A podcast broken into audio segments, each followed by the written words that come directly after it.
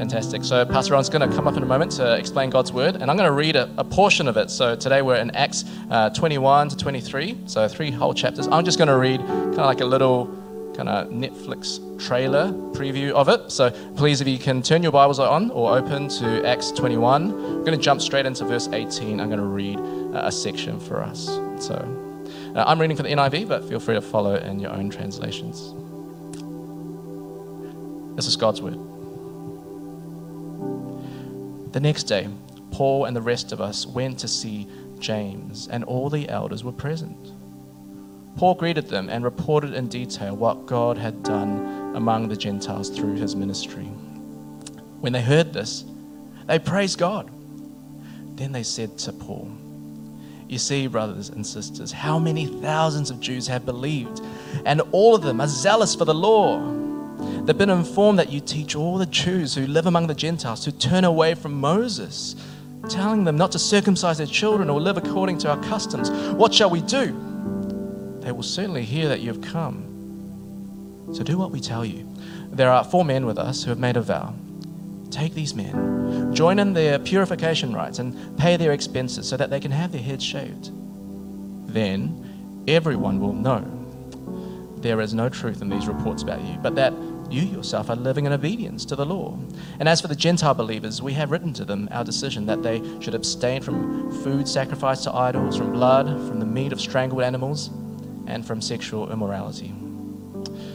The next day, Paul took the men and purified himself along with them. Then he went to the temple to give notice of the date when the days of purification would end and the offering would be made for each of them.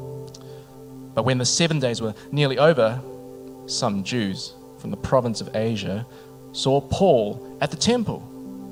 They stirred up the whole crowd and seized him, shouting, Men of Israel, help us! This is the man who teaches all men everywhere against our people and our law and this place. And besides, he has brought Greeks into the temple area and defiled this holy place. They had previously seen Trophimus, the Ephesian, in the city with Paul and assumed that Paul had brought him into the temple area. The whole city was aroused, and the people came running from all directions. Seizing Paul, they dragged him from the temple, and immediately the gates were shut.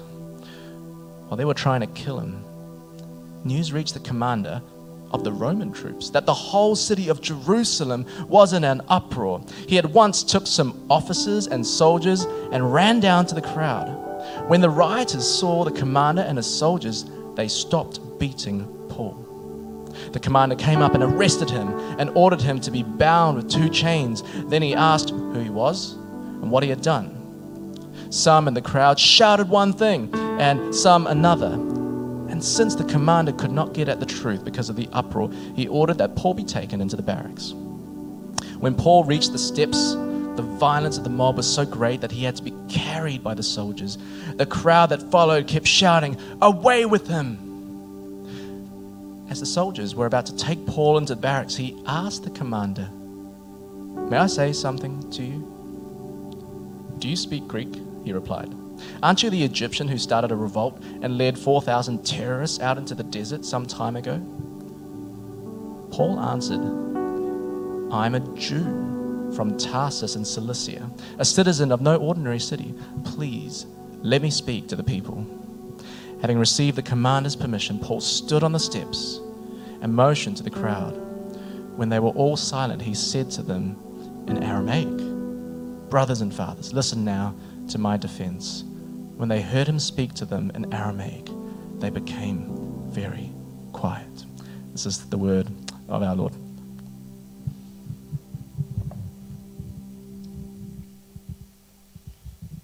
Well, thanks, William. What happens next? We'll have to find out as we keep looking through this great catalogue of the way God worked through the Apostle Paul. Um, but why don't we pray together before we start looking into this passage some more? Let's pray. Lord God, today you know where our hearts are at. You know the things that are on our mind, the struggle that it is to keep putting Jesus first in our lives, as well as the great hope that we have of life that lasts forever. We ask that as we look at your word, that by your Spirit and through your word, you would shape us, you would challenge us, you would comfort us, to make us more like your Son. We pray this in his great name. Amen. Well, I don't know if you've noticed uh, that the world around us loves to talk about this idea and concept called unity. Uh, we love to talk about unity. We, we've talked about it here tonight. We've prayed for unity, which is a good thing. And we keep hearing this call from both our secular government and from within the church and people around to be united, to unite around issues, around people or ideas. Now, at face value, uh, the call kind of seems really warm and generous. And I'm sure it's got warm and generous intentions for us all. But the call to unity is actually a call to submission. The call to unity is actually a call to submission. Every time we hear a call to unite, we're hearing a call to alter my beliefs and accept another's, or for someone else to change their beliefs and to accept mine and come in line with my views. Recently, I was watching uh, Netflix, as you do, uh, and there was this series on David Attenborough and his kind of take on where we need to go as, as, as people on earth to see this earth sustained. Uh, and he talks about how to care for the world and how we should respond. And at the end of it, he has this very strong plea. Sorry, I'm going to give you the punchline. You get two punchlines in one night, uh, but it's worthwhile. He has this very strong plea. He's like, what we need to do as a society is to eat less meat and have less children. And he literally says, like, we should only have two kids. We, the whole world, we need to not overpopulate the earth. The earth can't take too many people. So there's this call to unite for the kind of purpose of, of unity and for the purpose of the planet to no eat, uh, no meat, and only two children. And I'm like, we've got four. What do we do now? The call to unity is a call to submission to someone's view. And the question is, how do we work out who we submit to? I Don't have you've ever thought about that? How do we work out who we submit to? See, all of us submit at all sorts of points in our lives. We generally submit to traffic lights. When they're red, we should stop. If we don't, we can try to not submit, but generally it will end badly if we don't do that. Uh, we submit to road rules, to laws, to our boss's requests. And, and the question is how do we work out who and how we submit. In, so, in society's quest for unity, where does God fit into this picture of unity? If there is a God, and I think there is, how does submitting to the government around us fit in with submitting to Him? Well, in this section of God's Word, the Apostle Paul has been convinced that Jesus lived, that He died, and that He rose from the dead that Jesus is the king over all the universe and he's the king over you and me. If you're here today thinking about the things of God and what it means to be a Christian, this is one of the key points of Christianity. Jesus is the king. He's the one who made the universe, he's the one who sustains the universe. And that's a conclusion that Paul came to when he met the risen Jesus on the road to Emmaus. And we hear about that in the passage just after the bit that William read for us. And it's a conclusion that so many of us have come to here as well that Jesus did live and die and rise again. That he is God the Son and he's coming back to judge the living and the dead and to rule the world forever. So, how do you decide who will be king in your life? When David Attenborough tells you how to act, uh, when your family and friends and different cultures tell you a certain way of doing things, when the government tells you you ought to do things, and yet you've got the true and living God who you are convinced is the ruler of this universe. What happens when society and government disagree with what God has said? What happens when they make it hard for us? What happens when they make it easier for us? Should we accept the benefits that they give us? As we get to this next installment in the story of Acts, we see a clash of worldviews, a clash of religions, even, a clash between the sacred and the secular. So come with me. If you've got Acts there, you can keep it open. There'll be some verses on the screen where we see uh, the first point I want to talk about is Paul's gospel grit, I've called it. Paul's gospel grit. Paul's just left Miletus. He's following the, the um, farewelling the Ephesian elders there and the church leaders that he's spent the last three and a half years with, knowing he was heading to Jerusalem, knowing he was walking into massive persecution. Look at Acts 21, verse 1. After we tore ourselves away from them, we set sail straight for Cos, the next day to Rhodes, and from there to Patara, Finding a ship crossing over to Phoenicia, we boarded and set sail. After we sighted Cyprus, passing to the south of it, we sailed on to Syria and arrived at Tyre, since the ship was to unload its cargo there. We sought out the disciples and stayed there seven days. Through the Spirit, they told Paul not to go to Jerusalem. Now you get to this bit here and you're like, oh, what's that? He's, he's going through these places. He's, he's doing God's work. He's taking the news of Jesus to the nations and the Gentile, the non-Jewish nations around them. And we get this part where God speaks through the disciples by his Spirit. And he tells them that Paul's going to suffer persecution. Knowing what is going to happen, knowing that the, the God, the Spirit, has spoken through these disciples, Paul decides to go anyway. It's weird. Often we think like God will tell us things or reveal us things, and then we should kind of listen because He tells us there'll be great suffering ahead. He's telling us that so that we, we don't go into the suffering, but not Paul. It doesn't seem that Paul changes the plans at all. And the key thing to recognize here is just because God reveals something will happen doesn't mean He wants us to avoid it. Just because God reveals something will happen does not mean He wants us to avoid it. It's going to become really important to understand. When Paul arrives then at Caesarea, Luke tells us um, that he stayed at Philip the evangelist's house. And Philip the evangelist, we're told, has four daughters who prophesy. And I think the intention of Luke telling us this is to show us that everyone is telling Paul what's going to happen when he gets to Jerusalem. It's not going to be good. He's going to face great suffering and persecution. And everyone around him is speaking and prophesying and encouraging him Paul, it's going to be hard. Paul, it's going to be horrible. And it's even God speaking through those that are around him that say it. Then we meet Agabus. 21 verse 10. Have a look with me. After we'd been there for several days, a prophet named Agabus came down from Judea. He came to us, took Paul's belt, tied his own feet and hands, and said, This is what the Holy Spirit says. In this way, the Jews in Jerusalem will bind the man who owns this belt and deliver him over to the Gentiles. When we heard this, both we and the local people pleaded with Paul not to go up to Jerusalem. Now, first thing we need to say here is that this is not the normal way that God speaks to people. Like, don't think that, you know, God is going to bring someone along one day at church or after church today, you should go out because you've got a feeling about what's going to happen and you think God's telling you something. So you rip off your belt or someone else's belt, worst case, and you tie their hands and legs up and you say, Look out, you know, Satan's trying to bind you or something like that. This is not normal. This is not prescriptive. It's not telling us how we should act, but it's descriptive saying here what actually happened. Look at verse 12. When we heard this, both we and the local people pleaded with Paul not to go up to Jerusalem. They've, they've heard this news that God has spoken through Agabus in some way, and they've seen the persecution that's coming. But then Paul breaks out in a song. Now, one of my favorite uh, singers of all time is coming uh, to New Zealand in December, uh, Elton John. I really like him. I don't know if you're, you're, an Elton John fan or not. Is anyone an Elton John fan? Some small, small hands. Mm, don't tell anyone else. Yeah. Well, I found the original source of one of Elton John's songs. Have a look. Acts 21, verse 13. Paul replied, What are you doing, weeping and breaking my heart? For I'm ready not only to be bound, but also to die in Jerusalem for the name of the Lord Jesus. Paul broke out saying, Don't go breaking my heart. Right? Elton John wrote that.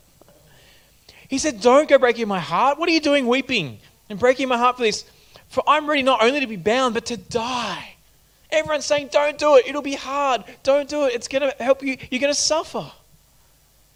Paul says, Bring it on. For the gospel needs to be spoken clearly. The news of Jesus needs to go out. He's so captured by who Jesus is and what he's done, so amazed at what is to come in the new creation, and that the most important thing in the universe is that people come to know Jesus and for him to be glorified, that he is willing to give up everything, to be bound and to die. Sometimes I'm too afraid to talk about Jesus with my friends who don't know him. Sometimes I pull back from sharing the news of Jesus with my family because they think it's a bit odd, some of them, not my parents, but others.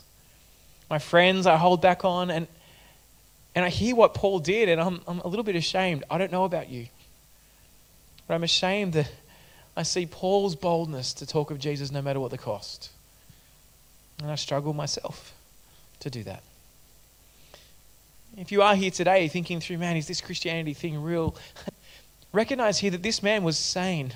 He gave up everything to point people to someone he was convinced died and rose again.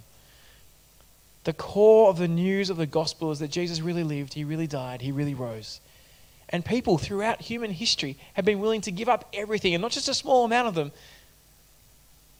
it's generation after generation after generation.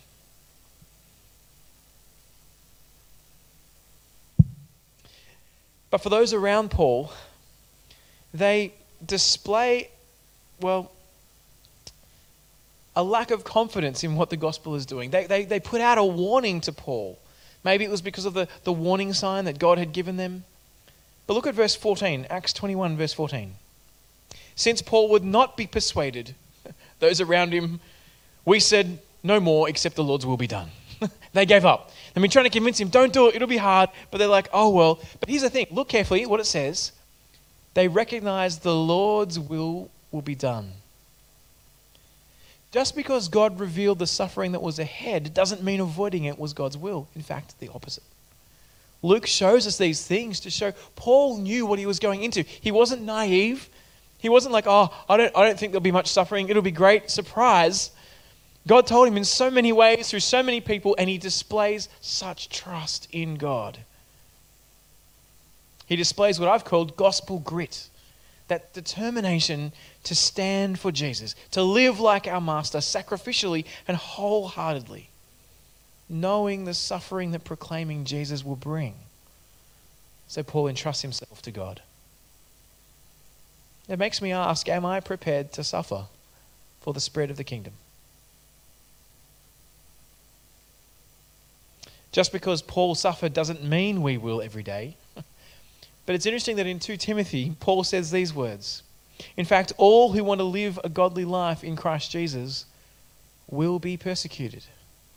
If we're following one who they pinned to a cross and crucified, we must not think we will be friends with the world. That the world will love what we have to say that they'll think, oh, yes, this is great. There's, there's another king whose name is Jesus, and I want to serve him. No, that's not the reality of the world around us, and it never will unless God draws them to himself by his Spirit and through his word.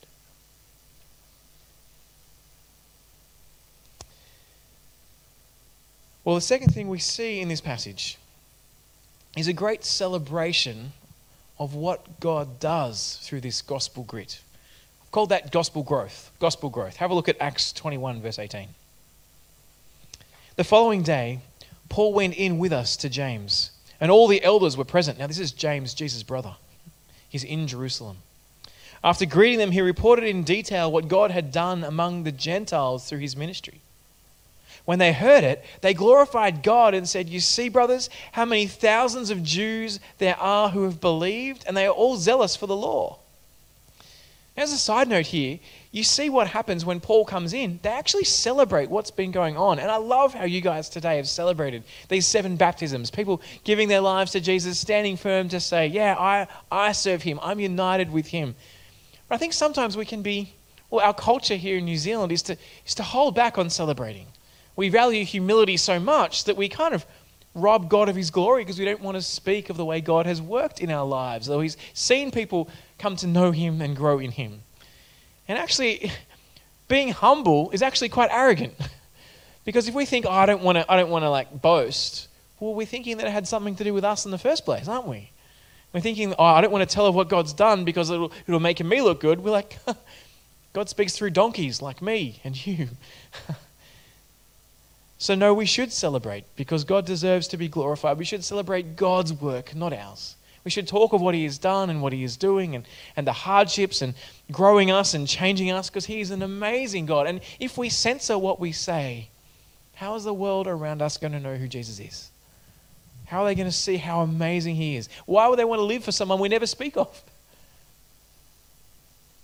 The early church celebrated God's work in and through them. Paul comes in, he shares what's been going on. Many thousands of Jews have, have come and trusted Jesus, and they're all excited.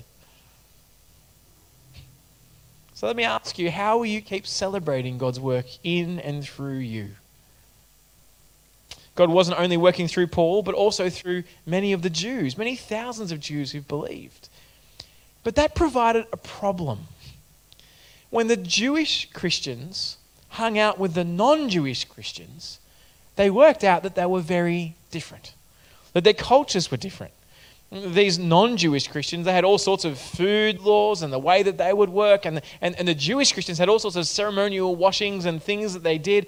How do you kind of be in the same space and have unity? How are you called brothers and sisters in Christ? I imagine that's something uh, you, as a church of many languages and, and cultural generations, think through far more than I have. But Paul wasn't going around telling um, the Greeks to become culturally Jewish. He wasn't saying, stop eating souvlaki and, you know, come now and celebrate bar mitzvah with us all, and that's what we'll do together. He, he wasn't doing that. He was saying, no, you can keep eating your souvlaki, your lamb. It's great, brilliant. But there's a new king. And you've got to see who this king is. It's not the gods of, of the nations around, the gods of fertility and the gods of great blessing that all, all of your, your, your national people bow down to and think are controlling the world. There's one true and living God. But he also had to be clear as he was talking to the Jews that he wasn't saying, hey, we want you to be like these Greeks who've become Christians. Jews, you've got to eat souvlaki to be a Christian. And, and stop, stop all those old cultures that you have and those things and traditions of those ceremonies. Got to get rid of all of them altogether. And so there's this clash of the cultures. Look at verse 21. But they've been informed about you. This is those around about Paul. That you are teaching all the Jews who are among the Gentiles to abandon Moses, telling them not to circumcise their children or to live according to our customs. So here we have this clash of cultures. People are saying, You're telling them not to be Jewish anymore. So, how do we act when there is these clash of culture? Well, we act with gospel wisdom. And that's my third point tonight gospel wisdom.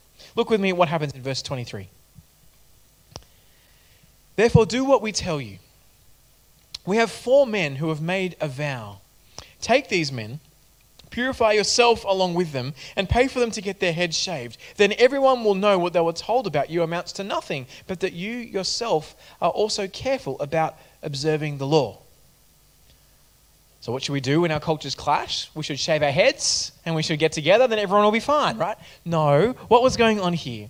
Well, these men were making what was called a Nazarite vow saying, hey, we're going to abstain from a number of things to, to dedicate ourselves to God. It was a particular Jewish custom.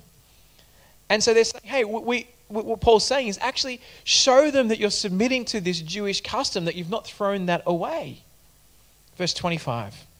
With regard to the Gentiles who've believed, we have written a letter containing our decision that they should keep themselves from food sacrificed to idols, from blood, from what is strangled, and from sexual immorality. So here Paul acts with wisdom, not trying to change culture, but to live for Jesus. These things aren't wrong, like um, eating food that had been sacrificed to idols. There's nothing wrong with it. There's no real God. It hasn't kind of tainted the food that is there. But they were saying, hey, what you should do is rather than cause a stumbling block for others, you Gentile Christians, maybe abstain from doing that. Keep yourselves from that so that others don't think, oh, they're worshipping idols.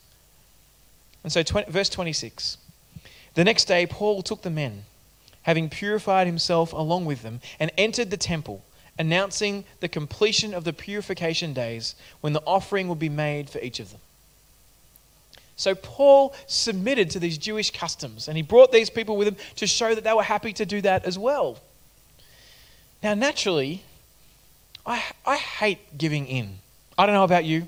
I don't know if there's a stubborn streak in you as well. Probably not. It might just be me. But when I know that I don't, you know, there's, there's nothing wrong with eating pork, uh, but I'm around someone who thinks that there is, I still want to eat the pork because I love bacon. And I'm like, I'm, I want to stand on my rights to eat that bacon and not kind of cause them to stumble. And I think that's just weak. I want to show them that all foods are fine and clean, and God was quite clear on that. And so my natural tendency is to say, no, it's fine. I'm going to stand on my rights and have what I can have to its fullness. Part of suffering for the gospel means working out where we can deny our rights. Do you remember what Jesus did? Philippians 2 He didn't consider equality with God something to be sought after, but made himself nothing. Taking on the nature of a servant, He emptied himself to the point of death on a cross. The creator of the universe allowed his creation to nail him to something he made. He sustained the heartbeats of those that were putting the nails in his hand. Why? So we would not stumble in our sin. So that the, the solution for our rebellion against God could be placed on him, that we could be forgiven. Jesus didn't stand on his rights, and neither did Paul. And it's an encouragement for us as we work together for unity, not to need to stand on our rights, but work out what really matters. To love those around us, to be understanding of their cultural worldview, and where it doesn't cause us to sin or them to sin, to, to be okay with that and not feel like, ah, oh, I think it's wrong just because I don't like it or it's not what my culture or custom does. And to not stand on my freedoms, but to look where I can lay down my life. In 1 Corinthians uh, chapter 9, Paul says this and summarizes it really clearly.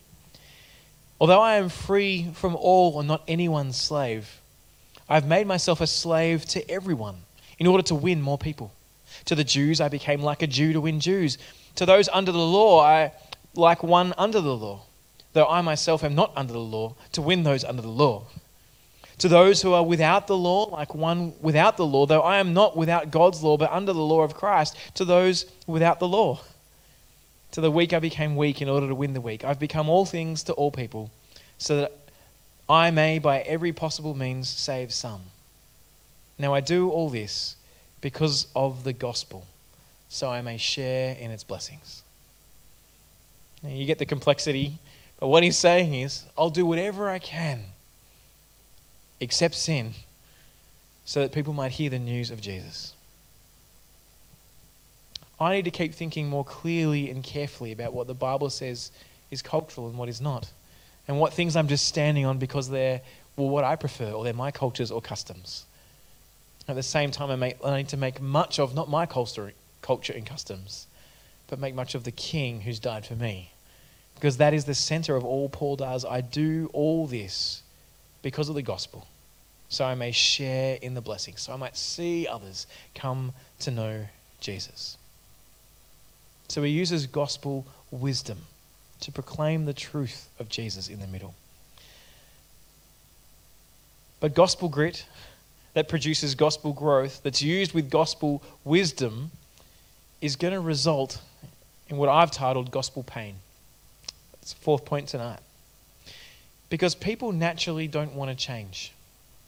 As Paul uses his wisdom in this instance here, um, people probably from Achaia come and they stir the crowd. This Paul guy, we don't like him. We want to make it hard for him. They don't care about Jesus.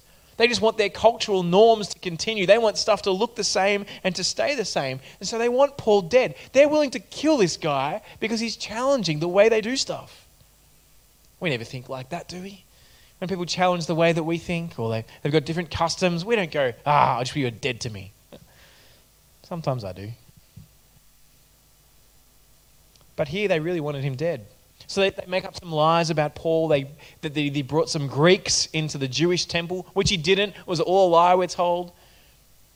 But what's interesting here is when Paul's about to be killed from the religious people, those who, who are supposedly Christians, who are supposedly Jews, it's the secular authority that God uses to save him. That's odd. God is able to work through many ways. Now, Paul, he knows Jesus is king, but he also submits to the rulers and authorities. He knows Romans 13 that talks about that we're to submit to the rulers and authorities because he wrote Romans 13.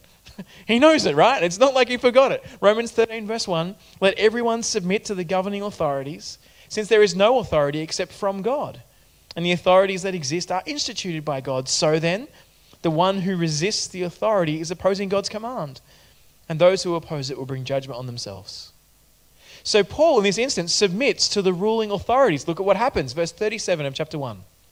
As he was about to be brought into the barracks, Paul said to the commander, Am I allowed to say something to you? The commander replied, You know how to speak Greek? Now, the New Testament's written in Greek. This is written in Greek. But Paul is probably speaking in Aramaic or, or Hebrew, one of those two. But here he said it in Greek. Am I allowed to say something to you? The commander's like, What? This guy knows Greek. That means he might be a Greek. This is, this is odd. Aren't you the Egyptian, he says, who started a revolt some time ago and led 4,000 men of the assassins into the wilderness? Paul said, No. Or, in other words, I'm a Jewish man from Tarsus of Cilicia, a citizen of an important city. Now, this is big. He's a citizen of Rome. They can't do this. They can't beat and flog a Roman citizen. That's the law. Now, I ask you, let me speak to the people. And so here, Paul appeals not to God's authority. He could say, God is king over all, and he says, whipping me is bad, don't do it. That's wrong. I'm going to push my view. You, how dare you push that on us? You shouldn't do it. No, he appeals to the authority of the state. He's wise. He recognizes what they do with him is up to their rules. Oh, they'll be judged by it in the end when Jesus comes back as the true and living God and judges all our thoughts and actions and deeds. We'll all be held to account for how we've acted. But here and now, before the return of Jesus, Paul submits to the government where it doesn't cause him to sin. Verse 40. After the governor had given permission, Paul stood on the steps. They, they stopped binding him and beating him. He gets to speak to the people. He, he stood on the steps and motioned with his hand. I don't know what the hand motion was. It might have been like, shh, or come in, or I don't really know. We're not told. But there was a great hush. And then he addressed them in Aramaic. Remember, they're Jews. And so now there's this Greek guy who's been sharing the news of this Jesus, and, and they're like, We don't like this. You're ruining our customs. You're telling Jews to kind of come and trust Jesus, the true and living God. And, but then he speaks in their heart language, in Aramaic. Brothers and fathers, listen now to my defense before you. When they heard he was addressing them in Aramaic, they became even quieter. This guy knows our customs. Using gospel wisdom to work out how he acts, he, he takes stumbling blocks along the way out and helps people to see who Jesus is. Then Paul outlines his conversion story of who Jesus is. And he does it in Aramaic like a Hebrew. And right here, Paul's using all sorts of gospel tactics. He, he mentions all sorts of things to help people to understand that this Jesus is the promised King, God's ruling Savior who will come and who's died and has risen again. And it goes really, really well. They're like, oh, this guy's Aramaic because it's lining up with all their stories and all their customs. They're like, this is great. Until he says, and God sent me to the Gentiles, the nations around, that they might be saved too. Like, what? Them? We hate them. Let's kill you again. Friends, the world is fickle. The world around us Don't think that they will think with logic. It was so ingrained in them to hate the nations around them that they can't be part of the people of God. And so they get so angry that they want to kill him again. The secular commander brings him back to the barracks. He's about to flog um, Paul to work out what's happening. And then Paul appeals to his Roman citizenship. Look at verse 25. As they stretched out Paul for the lash, it's about to happen, right? Slow motion. He's about to get whipped. Paul said to the centurion who's about to whip him, um, is it legal for you to scourge a man who's a Roman citizen and uncondemned? And the guy's like, in his head, he's like, no. When the centurion heard this, he went and reported it to the commander. So he stopped. He's not going to do it. Uh, saying, What are you going to do for this man's a Roman citizen? Like, we can't whip him. We can't do it. This can't happen. The commander came and said, Tell me, are you a Roman citizen? Paul's like, Yes. The commander replied, I bought this citizenship for a large amount of money. In other words, the commander had become a Roman citizen because he paid for it. He had heaps of money, and that's how he got in. He, he paid for his citizenship. And Paul says the classic words that trump them all I was born a citizen. Yo. None of this citizenship, permanent residence junk. I was born here. So those who were about to examine him, verse 29, withdrew from him immediately. The commander, too, was alarmed because he can't do it. When he realized Paul was a Roman citizen and he had bound him, he's like, Man, I have I've stuffed up here. Notice Paul doesn't appeal to belonging to the king of the universe he uses all sorts of tactics and differences to see the word of the gospel go out, to get himself in a position where he's going to be able to speak to the emperor in some ways and have a, word into the secular world about who Jesus is and what he's done. And so at this moment, he then brings up a hot button issue amongst the crowd. He sees out there that some of them are Pharisees, that's they're from, um, from Judah, from Jerusalem, and some of them are, are Sadducees, uh, who are from the northern parts. They're, they're kind of there, they don't think the resurrection's a real thing, whereas those Jews that were Pharisees did. They had this big thing. That's why they called the Sadducees sad, because they didn't believe the resurrection. So they were sad, you see. That's the, that's the dad joke of the day. And so he turns them into an argument amongst themselves. They're going, Jesus rose. They're like, no, I mean, uh, we're going to rise. They're like, no, we're not. Yes, we are. No, we're not. They're like fighting each other, and Paul just kind of quietly walks away. He has gospel wisdom and uses gospel tactics so that people might see who Jesus is. It's really helpful to see the way he works here. The last point I want us to land on tonight is to understand these gospel tactics and the way we can think about doing what Paul did, pointing people to Jesus no matter what the cost, no matter how hard the sacrifice is. There's a few things we can understand. Now, these aren't commands that are given to us in Scripture, but we can recognize the way that we interact with the world around us from the way that Paul has. The first thing is that we operate under the law before Jesus' return, not above it. Where the law is not causing us to sin, we obey the law like Paul does. He asks for permission. He speaks and stands on some of the rights that he has that are given to him by birth, not by God, although God is in control of those authorities.